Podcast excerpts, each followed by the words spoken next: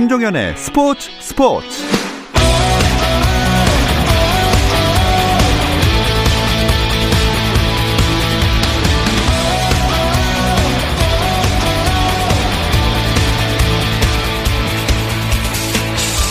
스포츠가 있는 저녁 어떠신가요? 아나운서 김종현입니다. 오늘 하루 스포츠계를 돌아보는 스포츠 타임라인으로 김종현의 스포츠 스포츠 출발합니다.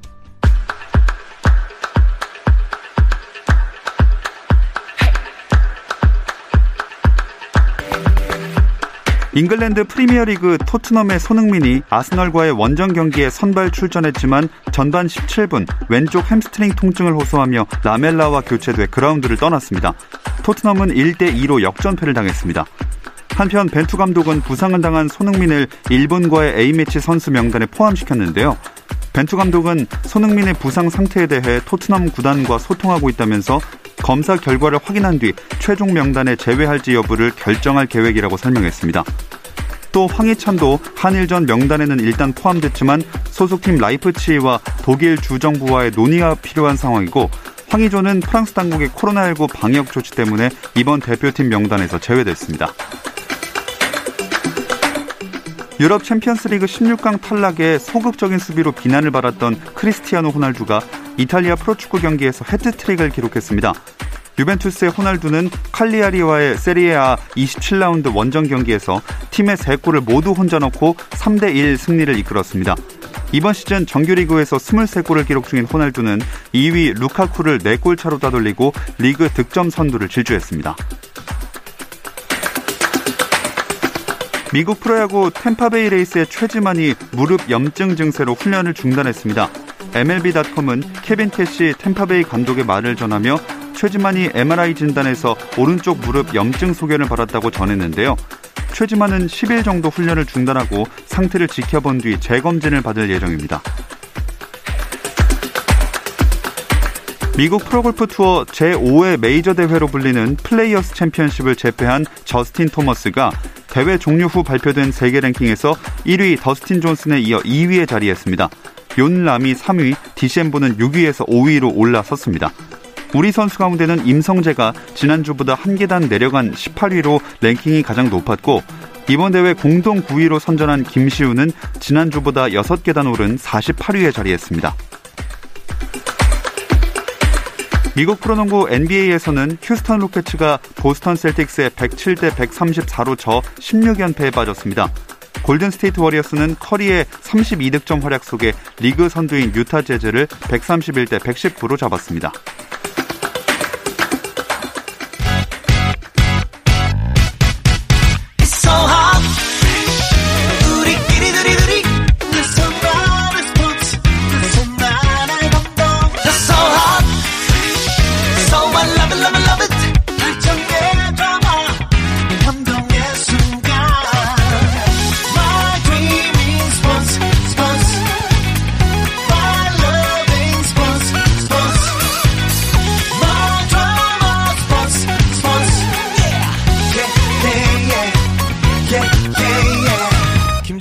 스포츠 스포츠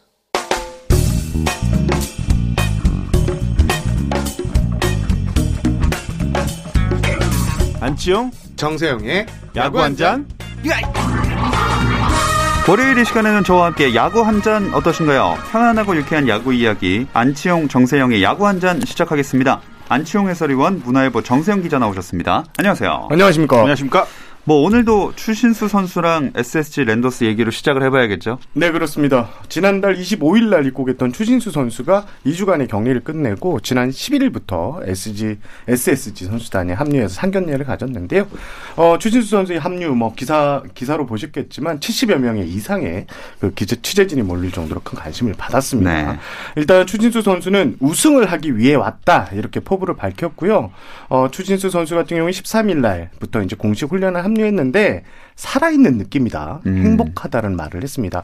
왜 이런 말을 했냐면 한국말로 이렇게 선수들과 대화를 나눴기 때문인데 추진수 선수 말은 이랬습니다. 미국에서는 깊은 말을 선수들끼리 할 수 없었다. 그런 점은 포기하고 살았는데 오늘 동료들과 우리나라 말로 대화를 하고 속 깊은 말을 공유하고 있어서 너무 행복하다. 이런 말을 남겼습니다.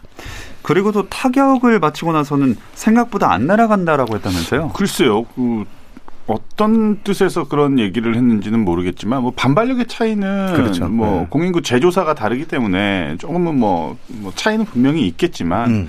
어 조금 더 이제 뭐 몸이 풀리고 이제 정상적인 컨디션으로 돌아온다라고 하면은 어, 충분히 또뭐 뭐 원리 날아가는 그런 타구를 음. 볼수 있지 않을까. 그리고 음 어떤 공을 썼느냐에 따라서 새 공을 썼으면 잘 나갔을 거고 오래된 아, 맞습니다. 공을 네. 썼으면은 당연히 안 나가거든요. 아마 이 기사를 보고서 어 같은 팀 소속 인 어 이 타자들이 네. 그런 얘기 많이 했을 거예요. 헝공으로 쳤으니까 안 날아갔을 겁니다. 정확하십니다. 네. 예, 김강민 선수가 그 네. 얘기를 했대요. 안 날아간다고 하니까 82년생 동갑이거든요, 둘이.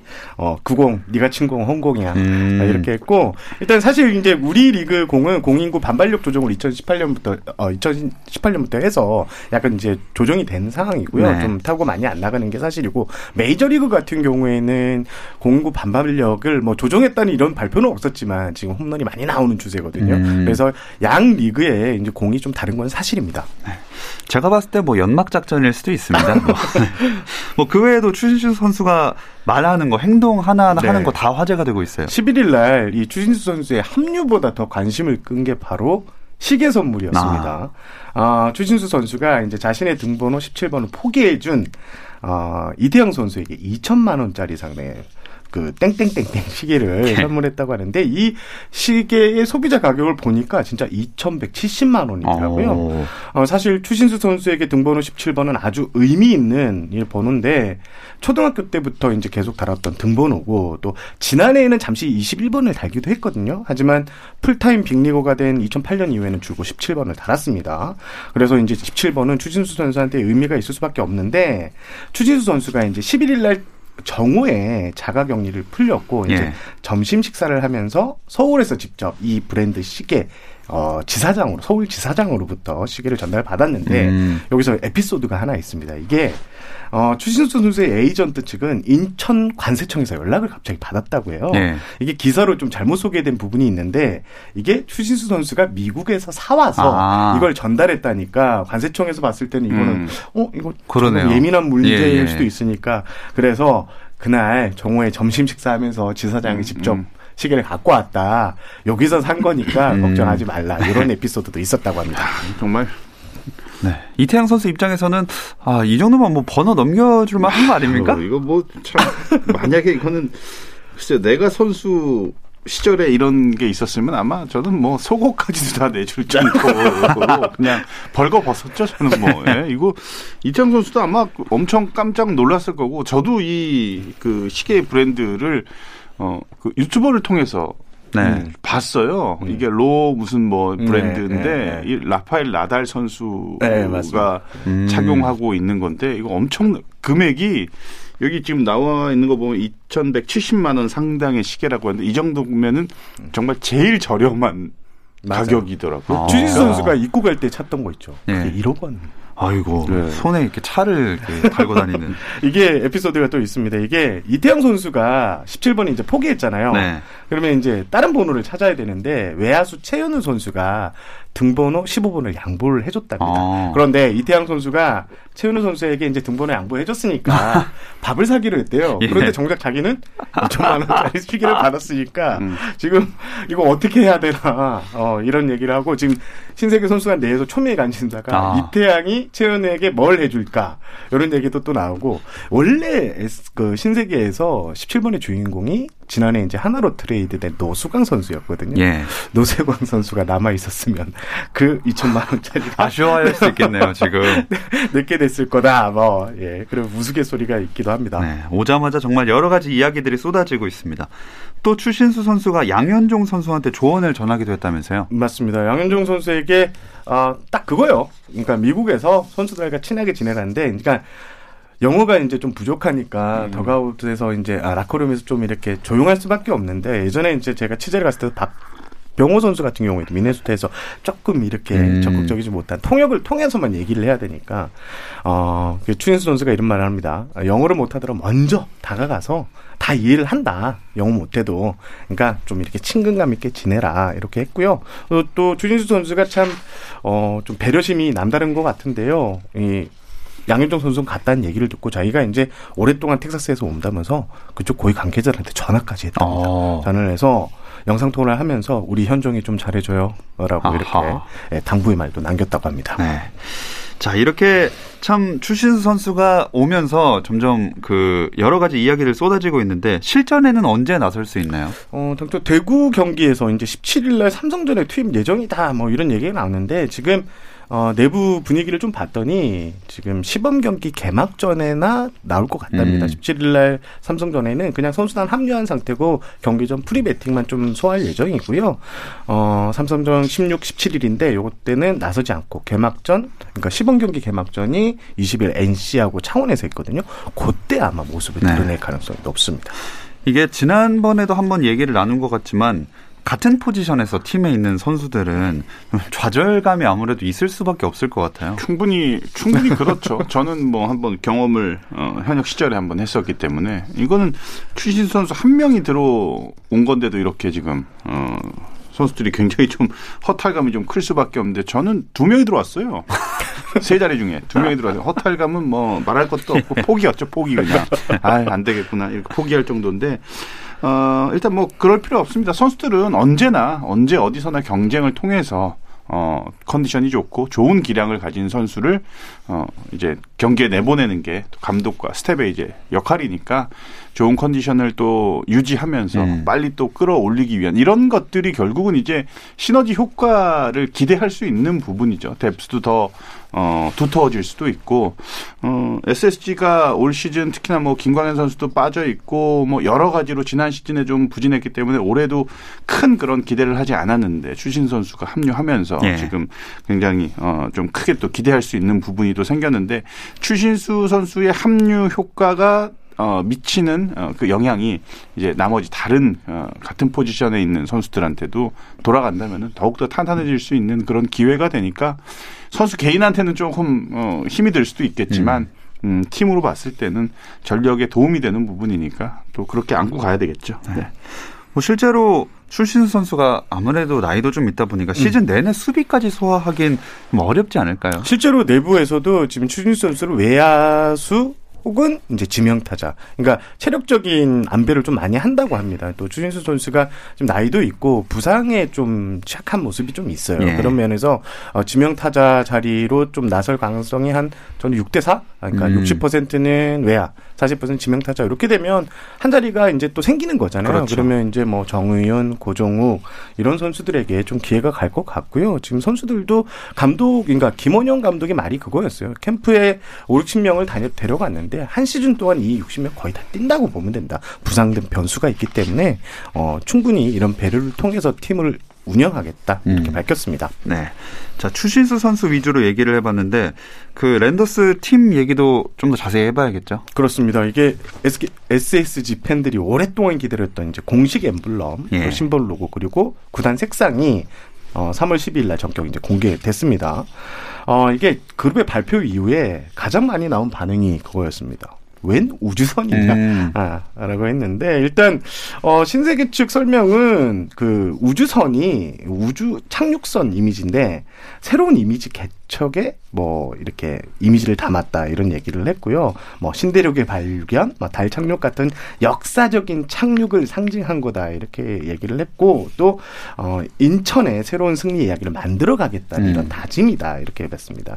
어, 사실 이제 저 같은 경우에는 이게 비행기가 될 것 같다, 아니면. 배가 될 것 같다 했는데, 어, 우주선 landing이라고 했는데, 이게 또 보니까 정용진 부회장이 이 우주에 상당히 관심이 아하. 많다고 하더라고요. 뭐 스타워즈 광팬에 뭐 이런 건데, 그런 게 좀 많이 작용하지 음. 않았나, 이런 말이 나오고 있습니다. 로고는 그렇고 팀 색상은 charismatic red라고 하네요. 저 한참 찾았어요. charismatic red가 뭐냐. 그, 뭐, red면 red죠. 저는 그것도 그랬어요. 그 blue가 우리나라로 그 보라색인가요? 파란색인가요? blue가 파란색. 파란색이죠. 파란색. 어. 코발트 블루라 아, 그래서 맞아요. 아. 이 이거 무슨 색이야? 그뭐 그런 거 아니에요? 지금 이거 무슨 뭐예요 이름이? 이거? 이게 장명한 거랍니다. 이 아, 색깔이 진짜 있는 게 맞지? 아니라 진짜 있는 건 아니고요. 네, 네, 이게 오. 신, 신세계 그룹에서 좀 있어 보이게 하려고 음. 네, 장명한 거. 있어 보이게. 그런데 이제 중요한 거는 이게 빨간색을 이제 와이번스 시절 팬들이 계속 요구를 했어요. 그렇죠. 우리 빨간색 정통을 계승하자. 그래서 빨간색 그 유지하자는 팬들의 의견이 담겼는데요. 저는 이 색깔하고 또 하나 또 눈에 띄는 게 아, 심볼 로고인데요. 이게 L apostrophe S. 그러니까 네네. 오클랜드 애슬레틱스처럼 A apostrophe S 요 요게 들어가는 게 그걸 이제 국내 구단에서 아마 국내 프로 구단에서 처음 하는 예. 건데요. 이게 아마 모자에 이렇게 L로 딱 들어갈 것 같은데 음. 요게 어떤 디자인으로 나올지 좀 개인적으로 궁금합니다. 네. 자, SSG 랜더스 이야기는 이 정도로 하겠고요. 다른 팀들 소식으로 넘어가 볼 텐데요. 그 전에 잠시 쉬었다 오겠습니다.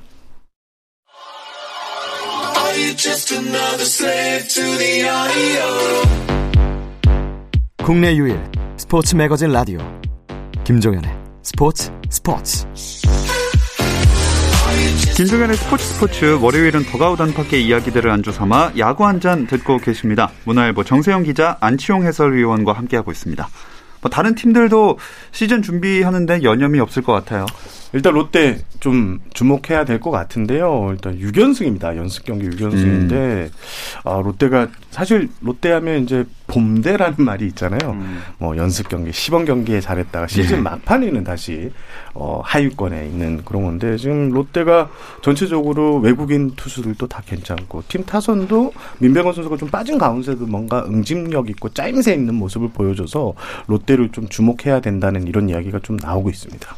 음, 뭐 어쨌든 간에 롯데가 캠프 분위기는 좋아 보이는 것만 사실이네요. 항상 뭐그 황문혜 감독의 또 스타일이 음. 또 특히나 이제 그라운드에서는 항상 밝고 또 편안하고 이런 분위기 속에서 훈련과 경기를 어, 진행할 수 있게끔 또 분위기를 잘 잡아주고 있는데 선수들이 이제는 어, 감독의 스타일을 적응을 또 확실하게 했으니까 항상 보면은 롯데는 글쎄요 그 성적에 특히 연연하지 않고 선수들이 굉장히 활기차게 또 분위기 밝게 어 그렇게 야구를 하는 모습이 굉장히 인상적인데 롯데가 비록 연습 경기지만 지금 6연승을 달리고 있을 정도로 페이스가 굉장히 좋고 어 저는 외국인 선수들의 활약도 굉장히 중요하지만 김진욱 선수한테 음. 굉장히 많은 또 관심이 가고 있습니다. 근데 기사를 보니까 한 100이닝 정도로 이제 어 시즌을 어, 끝내겠다. 이건 이제 철저히 관리에 들어가겠다.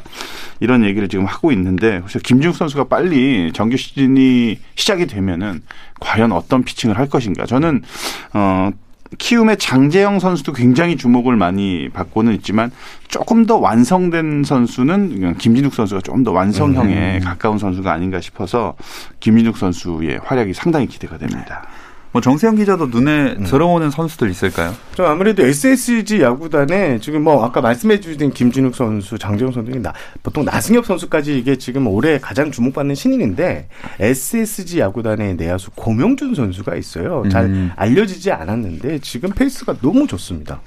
어, 일단 9일날 그 사직 롯데전에서 4타수 4안타를 했고요. 신인 내야수로 유일하게 지금 SS 캠프에 참여한 또 선수인데 음. 제가 이 선수를 캠프에서 봤는데 최고가 이제 185cm에 95kg, 좀 체구가 상당히 좋고요. 어, 김민재 수석 코치하고 얘기를 좀 나눴을 때 타격 실력만큼은 알짜배기다. 어허. 그러니까 누구랑 좀 비교하면 되겠냐고 물었더니 롯데 한동희 선수 있잖아요. 네. 좀 1, 2년은 보침, 음, 부침이 있었지만 3년 차부터 지난해 이제 좀 두각을 나타내기 시작했는데 한동희 선수와 비슷한 면이 상당히 많다고 음. 해요. 꾸준히 기회만 주면 어, 이렇게 딱 성과를 낼 수 있는 신인이다. 이런 극찬을 받았습니다. 올해 좀 신인 선수들이 그 가능성이 보이는 그 선수들이 많은가 봐요. 네, 올해는 진짜 신인들을 많이 많죠. 예, 해야 정말 앞서 이제. 얘기했던 뭐 장재영, 김진욱, 뭐 나승엽, 그 고명준. 네. 고명준 선수는 어저 SK 뭐 박정건 코치나 뭐 최경철 코치 이런 코치들이 굉장히 자랑을 많이 하더라고요. 그냥 그러니까. 뭐다 지금 어이 정말 이런 대형 물건이 나왔다 이런 음. 얘기를 하는데 저는 그 기아의 이의리 선수 아, 이 아, 이 어마무시하더라고요. 공 좋더라고요, 진짜. 네. 예. 지금 양현종 선수가 빠져서 지금 투수진이 좀 약간 헐거워진 건 사실인데 예. 선수가 지금 한 150km에 육박하는 빠른 공을 던지고 있고요. 어, 가장 최근에 이제 13일 기아 이제 하나전에 나왔는데 광주에서 어, 일단 2와 3분의 1이닝 동안 무실점으로 던지는 모습을 봤는데, 뭐, 볼넷 두 개, 뭐, 몸에 맞는 건 한 개를 주면서 조금, 어, 제구에는 좀 불안한데, 그래도 이렇게 힘으로 윽박 들려서 베테랑 어허. 타자들을 좀 음. 돌려 세우는 모습이, 어, 이 선수 좀 배짱이 좋구나 음. 하는 이런 느낌을 받았습니다. 기아에서 지금 상당히 기대를 걸고 있는 신인입니다. 어, 외국인 선수들 같은 경우는 어떤가요? 일단 저는 한화의 킹홈 선수 한 좀 주목해야 될 음. 것 같은데 작년에 이 킹홈 선수가 어, SK였죠. 그렇죠. SK가 기대하고 뽑았던 모습이 150km에 육박하는 좀 빠른 공에 좀 이게 다양한 변화구를 했는데 결과적으로 뚜껑을 열어봤더니 구속이 140km 초반에 나오면서 음. 어, 결국 짐을 쌌는데 그 중요 원인 중에 하나가 팔꿈치 부상이었습니다. 예. 근데 이제 킹홈 선수가 작년에 수술을 하고 다시 하나 유니폼을 입고 KBO 리그에 재도 도전을 하는데 지금 152km를 좀 던지고 있거든요. 어, 그때 이제 SK 시절에 그런 얘기를 했어요. 구단 관계자들이 150km 공만 나오면 이 선수 거의 린드블럼급이다. 이런 음. 평가가 났는데 어 지금 최근 연습 경기에서 보여주는 모습, 킹홈의 모습은 어 지금 SK가 과거에 기대했던 이런 어허. 모습들이 나오고 있는 거 본, 어, 나오고 있다고 이렇게 볼 수 있을 것 같습니다. 그럼 안치홍 의원은 혹시 외국인 선수 중에 눈에 들어오는 선수? 저는 이제 일단은 뭐 두산에 있는 외국인 선수들의 활약이 가장 중요하다라고 봅니다. 일단 그 플렉센 선수하고 어, 린드론 선수가 이제 빠져나갔기 그렇죠. 때문에 그 자리를 과연 어, 새롭게 합류한 선수들 지금 뭐 굉장히 호평이 이어지고는 있지만 두산은 역시나 항상 그 좋은 성적이 어, 좋은 성적을 만들어내는 어, 또 구단 중에 한 구단인데 외국인 선수의 또 그 활약도를 빼놓을 수가 없는 구단이다 음. 보니까 역시 그 외국인 선수들의 활약이 바뀐 외국인 선수들이 얼마나 빠르게 또 적응을 하느냐. 물론 이제 어이 호세 페르난데스 선수가 잘 이제 적응을 도와주면서 어, 선수들을 빨리 적응을 시키고는 있는데 일단 뚜껑은 열어봐야 알겠지만 저는 항상 이 두산 외국인 선수들의 활약이 음. 항상 기대가 됩니다. 네. 어, 곧 시범 경기 일정 시작이 되니까 이 선수들 모습 다 볼 수 있겠네요. 그렇죠, 그렇죠. 예. 일단 외국인 투수들은 먼저 등판을 하게 됩니다. 시범 경기 초반에 이제 쫘레르 먼저 등판을 하고 이후의 상황을 보면서 대부분 이제 개막전, 개막 3연전, 2연전 안에 다 나오기 때문에 그때 이제 스케줄을 맞춰서 시범 경기 초반에 나왔다가 중간에 한번 조정하는 기간을 갖고 음. 막판에 이제 그 점검을 하는 이런 식으로 진행될 가능성이 높습니다. 근데 선수들이 이 시범 경기 할때 음. 어떤 점에 가장 집중을 하는지가 궁금하거든요. 일단 오프 시즌 때 뭔가 그 전년도에 그 부족했던 부분들, 어 뭐 타격 폼이라든지 투구 폼 뭐 이런 것들이 약간 그 폼에 대한 변화를 어 이제 스프링 캠프 때 좀 가져가면서 가다듬거든요. 이제 그런 것들을 좀 활용할 수 있는 시간이 유일하게 이제 연습 경기와 시범 경기 그 기간인데 이런 것들을 테스트해 볼 수 있는 부분을 선수들은 많은 초점을 또 어, 맞춰서 합니다. 이거는 이 얘기는 이제 그 팀의 주력 선수들, 주전급 선수들이 가능한 거고 1.5군 뭐 아니면은 뭐 신인급 선수들 이런 선수들은 어 사실은 시범 경기라는 게 의미는 없어요. 그냥 한국 시리즈 같은 그런 음. 모드로 달려 들 수밖에 없는 거죠. 왜냐하면 한 타석 한 번의 기회를 어떻게 해서든 감독이나 스텝한테 눈도장을 받기 위해서 뭔가 그 자기의 그 이미지를 딱 심어주기 위해서 굉장히 집중을 많이 하거든요. 그러니까 준비하는 과정은 비슷하지만 실전에 대비하는 그 자세는 음. 주력 선수들과 어, 신인급 선수들의 차이는 확연히 어, 나타날 수밖에 없으니까 그래서 요때 이제 왜- 그 신인급 선수들 새로운 선수들이 사실은 엔트리에 한 두세 자리 정도가 남기 때문에 요 자리에 들어가기 위해서 수십 명, 십수 명의 어. 선수들이 정말로 집중을 많이 하는 시기입니다. 네. 네. 뭐 시범 경기라고 우리가 칭하지만 참 그 안에서 엄청난 경쟁이 또 펼쳐지고 있는 것 같습니다. 근데 올해는 시범 경기도 뭐 어쩔 수 없이 랜더스에 좀 초점이 많이 맞춰지겠네요. 제가 이제 추진수 선수 합류하는 날 70명이라고 했잖아요. 예. 20일 날 아마 추진수 선수가 시범 경기 첫 경기를 이제 치를 것 같은데 이때도 지금 예상은 최소 50명 이상 아이고. 예, 예, 취재진이 몰릴 거라고 하고요. 그리고 또 신세계 같은 경우 SSG 야구단이 올해 이제 구단을 인수해서 새로 출발하기 때문에 초반 행보가 엄청나게 관심을 그렇죠. 모을 것 같습니다. 그래서 아무래도 요 올해 시범 경기 같은 경우는 랜더스를 위한 랜더스의 예, 이런 시범 경기가 네. 될 가능성이 상당히 높습니다. 어, 그래도 랜더스 외에 좀 주목하는 팀이 있을까요? 저는 키움이요. 키움. 어, 키움이 과연 올 시즌도 어 이제 가을 야구에 진출을 하냐 이렇게 되면은 정말 키움은 어, 정말 강팀이라고 확실하게 말씀드릴 수가 있을 것 같아요. 어, 원체 뭐 키움은 어, 계속 몇 년 동안 내도 좋은 그런 모습을 또 보여줬고 그 안에서도 좀 눈여겨볼 수 있는 선수는 이제 이용규 선수. 음. 과연 이제 이용규 선수가 어, 좀 아쉽게 한화에서 이제 어, 풀려나면서 어, 새로운 일자리를 이제 찾게 됐는데 굉장히 많은 기대를 가지고 있습니다. 홍인 감독을 비롯해서 이용규 선수는 플레이 그 이상의 기대감을 주는 그런 선수기 때문에 또 같은 팀에 있는 어, 젊은 선수들 이런 선수들의 롤 모델이 또 될 수 있는 그런 선수다 보니까 이용규 선수가 플레이도 중요하지만 행동 하나 하나가 굉장히 중요한 그런 시즌이 될 거라고 저는 예. 생각을 하거든요. 그래서 키움도 굉장히 주목이 되지만 그 안에서 이용규 선수의 활약도 상당히 기대가 됩니다. 근데 키움 조금 걱정되는 부분도 있지 않습니까? 네, 부상자가 너무 많아요. 네. 이게 지금 음, 마무리 투수 조상우 선수가 왼쪽 발목 인대 파열 부상으로 최소 이제 복귀까지 12주가 걸린다는 얘기, 그러니까 석 달 이상 걸린다는 진단을 받아서 개막 엔트리 탈락이 확정이 됐고 또 지난해 이제 25홀드를 따낸 그 좌완 setup man이죠. 이영준 선수도 팔꿈치 통증에 음. 시달리고 있고 여기에 또 선발 자원인 한현희 선수 sidearm 투수인데 여기가 또 손가락 부상이에요. 지금 마운드에서 지금 주력 자원이 세명이나 빠져서 예. 사실 KBO 리그는 이 마운드가 강해야지만 이제 가을 야구에 이제 뭐 승부를 걸 수 있고 탄력을 받는다 이런 얘기가 있는데 어 지금 투수 자원 세명이 빠진 게 좀 키움에는 악재가 되지 않겠느냐는 지금 전망이 나오고 있습니다. 아마 특히 시즌 초반에 좀 많은 변수가 될 것 같습니다. 그리고 마지막으로 짚어볼 게 프로야구계 약물 파동 논란이 불거졌습니다. 아, 자꾸 뭐 뭔가 터지면은 음. 또 그렇죠. 좋지 못한 소식이 이어지다가 또 학폭 얘기가 예. 굉장히 많았잖아요. 이후에 이제 출신 선수의 계약 때문에 굉장히 또 화끈 화끈 또 달아 올랐다가 또 지금 이 불미스러운 그런 또 기사가 또 나왔거든요. 네. 야, 이게 참 전혀 예상치 못한 이런 일들이 터지는 게 야, 정말 저도 어떻게 그한 야구인의 한 사람으로서 예, 언제 어디서 또 어떤 일이 또 터질지 음. 항상 지금 걱정스럽습니다. 네. 예. 일단 이게 지금 KBO하고 식품의약 안전처가 어 이제 롯데 송순준 투수 그리고 은퇴한 선수 뭐 이하상으로 알려졌죠. 어, 금지 약물 구입 혐의에 대해 조사하고 있다 이랬는데 양측의 입장이 완전 다릅니다. 송순준 선수 같은 경우에는 어 줄기세포 영양제로 알고 받았지만 금지 약물로 확인한 뒤 돌려줬다고 주장하고요. 또 이제 이하상 선수 같은 경우에는 어 1,600만 원 상의 약물을 팔았다고 이렇게 주장을 음. 하고 있습니다. 그러니까 지금 양측의 입장이 좀 이렇게 대립되고 있는데 이거는 좀 더 지켜봐야 될것 네. 같습니다. 네, 뭐 누구의 주장이 맞든 이런 일이 앞으로는 좀 발생하지 않았으면 좋겠습니다. 제발요, 제발요. 네. 자, 야구 한자는 여기서 마무리를 하겠습니다. 안치용 해설위원, 문화일보 정세영 기자, 고맙습니다. 감사합니다. 내일도 별일 없으면 들어주세요. 김종현의 스포츠 스포츠.